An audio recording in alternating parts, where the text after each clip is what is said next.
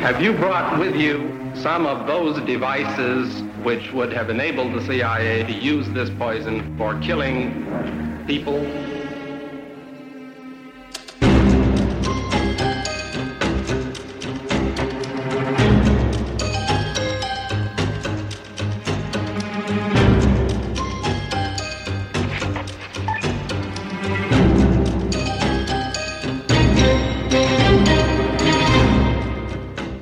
Han bliver hentet i lufthavnen og kørt ud til en dæklejlighed, vi har fundet et sted.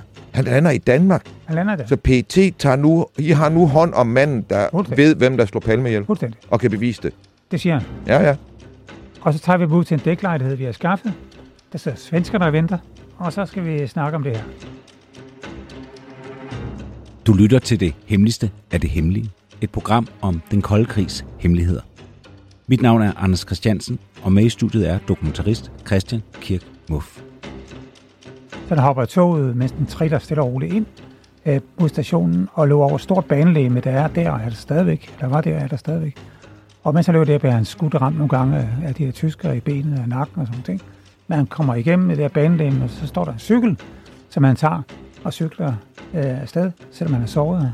Først da han var kommet ind i sådan en park og gemt sig et buskage med cyklen, og hvor der også var sådan et, en lille sø eller vandhul, der kom pludselig mærke, smerten kom op i sig.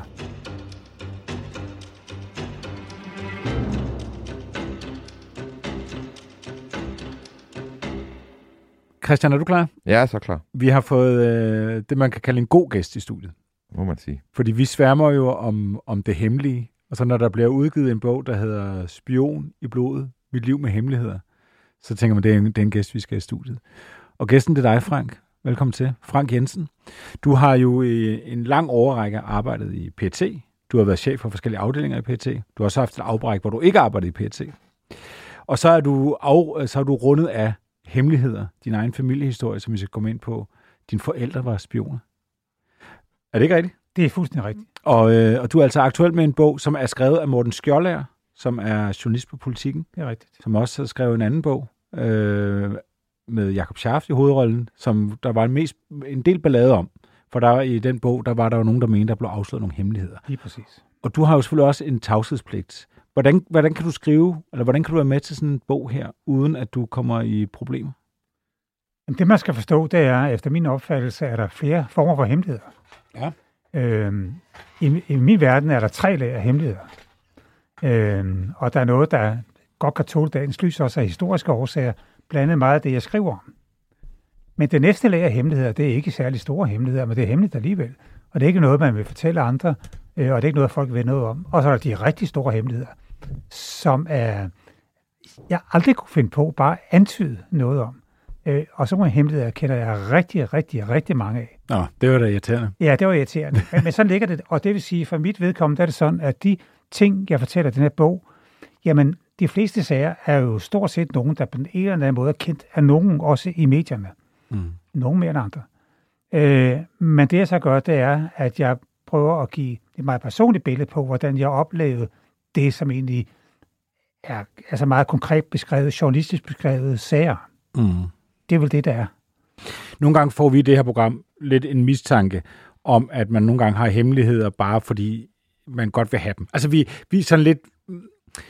Vi, vil jo, vi lever i et demokratisk samfund. Vi er jo vant til, at vi skal have indsigt i ting, og der skal ikke være alt for mange hemmeligheder. Altså, vil- og det er et lidt ledende spørgsmål. Men de store hemmeligheder, du har, er der en klar, god grund til, at man har de hemmeligheder?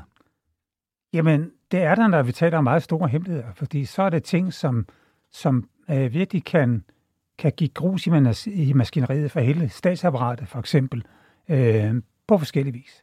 Det kan også være i forbindelse med øh, PET's samarbejde med andre tjenester, som man måske har et godt samarbejde med, og hvis man begynder at røbe hemmeligheder omkring det samarbejde eller ting, man har fået, jamen så bliver jo konsekvensen, at de andre vil sige, at man kan overhovedet stole på de mennesker. Nu har vi givet dem hemmeligheder, som måske er indhentet af en af vores agenter med livet som indsats, og så sidder de bare og fortæller om det. Mm. Øh, og det vender også den tunge ende at forstå på den måde, at der har været sager, hvor vi har undladt at gå i retten, altså få, få køre en retssag mod en person, fordi hovedbeviset har ligget i noget, der kom fra udlandet. Øh, og det var gode beviser.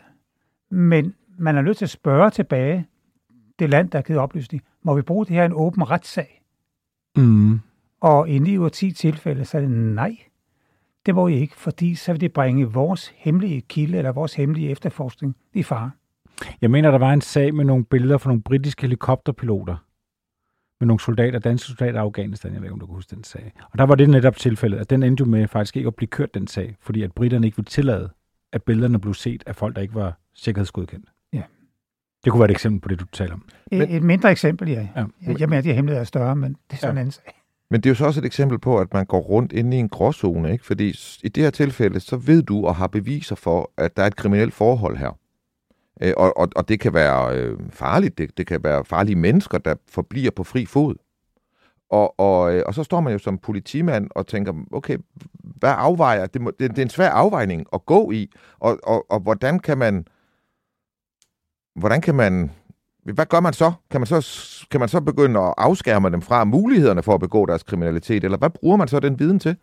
Jamen, det har du faktisk svaret for mig, fordi at det, det, man gør, det sidste, det er, at hvis man kan sige, at nu, nu kan man ikke, man kan ikke øh, finde beviser nok til en retssag, eller man har beviser, man ikke kan bruge, og alligevel må vi stoppe dem på en eller anden måde, jamen så, så gør man det, at man forsøger at, uden at overtræde retsplejelovens bestemmelser, for det gør man ikke i det er at, at simpelthen afholde dem fra det, de er i gang med, ved at eksponere dem fuldstændigt.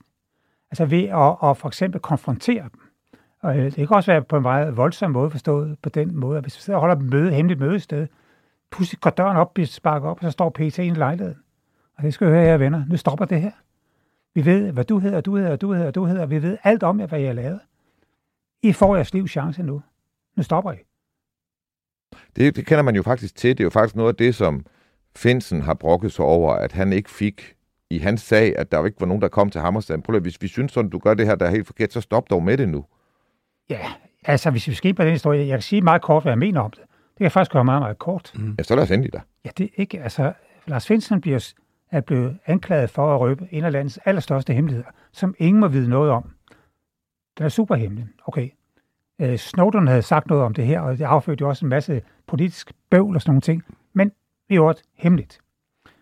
På en eller anden måde, så får man, øh, får man jo set en artikel, jeg tror det er Berlingske Tidene, øh, hvor det bliver noget om det her såkaldte kabelsamarbejde, som er hemmeligt, som man ikke må nævne nogen steder. Hvis det er rigtigt, det er der. Øh, og så får man den tanke, hvordan kan han vide noget af det, den journalist? Altså, så ser jeg det. Og på en eller anden måde kommer pilen til at pege lidt på Lars Finsen. Her kunne man da stoppe historien efter min opfattelse. Fordi normalt vil man jo gøre sådan så. så er der ikke mere for den statsbetalte 25 øre. Efter 24-7's lukning er det hemmeligste af det hemmelige blevet en podcast, du skal betale for. Gå ind på hjemmesiden dethemmeligste.dk og læs mere om, hvordan du fortsat kan lytte til det hemmeligste af det hemmelige.